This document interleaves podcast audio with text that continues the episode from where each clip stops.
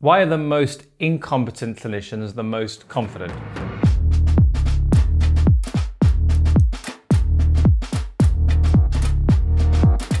Is that really true? Well, according to Dunning Kruger, it is true. And this is basically how humans work when they don't understand concepts at a deeper level. They quite often understand the big picture or the simple components, and this gives them a disproportionate amount of confidence to proceed into the unknown before reality bites. And this is the journey that many clinicians and injectors go on from just learning the basics all the way through to becoming a master. It's a bumpy ride. The stage just after you're trained, you're often most confident with some of the basics. So you think, this is easy. If I put the needle there, I'll get a result.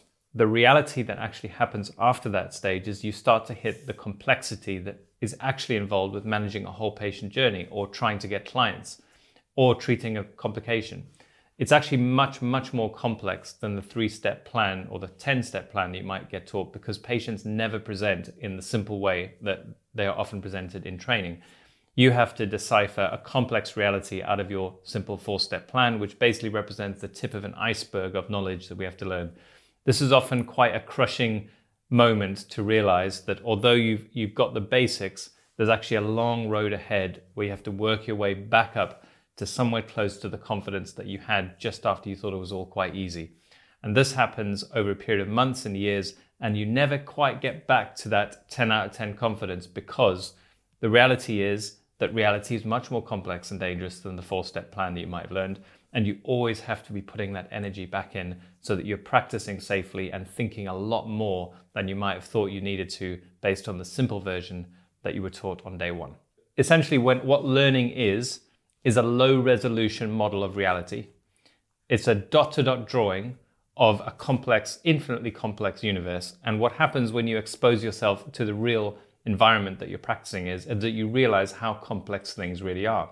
Your dot to dot drawing does not represent reality, and you become, you basically hit reality with a painful bump. And then the opposite happens. You go from extremely confident to extremely unconfident as long as you are absorbing what reality is telling you. And at this point, you might give up completely, or you may start to gradually work your way back up that confidence hill by using the fear that you've learned through hitting rock bottom to, to, as an energy almost. I often say this anxiety is an energy. If you use it, you start to use that to rebuild your model of the universe in a way that is more practical, that you're actually using the potential threats to guide you, not pretending that there are no threats. But this is mentally much, much harder because you're basically building a vastly more complex model of how to survive in your practice that is not based on the seven steps that you learned on your first course, but on the thousands of steps it actually takes to manage a patient through the whole journey. And this is called the Dunning Kruger effect. You start out relatively incompetent and unconfident, you rapidly become really confident, then you drop off quickly as you expose yourself to the reality of what you're doing and if you've got something about you, you slowly work your way back up. But here's the interesting thing you never reach the same level of confidence as you do when you have the simple model in your head that you think is fail safe. You only ever get slightly beneath that. And I really feel that in my practice. I remember very clearly a time when I thought this is really basic, easy stuff that I'm going to get bored with, to suddenly realizing it's a lot more complex and I will never get bored of it, um, but never quite reaching that same stage of, of, of chilled injecting that I might have had six months into it um, because I realized the complexity that's involved. So I'm thinking a lot more, doing a lot more in my mind when I'm injecting, even though the movements are simpler than when I first started. But this is a long journey that we all need to go on. Um, and some people get stuck right at the beginning. And some people never understand the complexity. It's only when something bad happens do they quit and leave the industry. Um, and unfortunately, that's the situation we're in.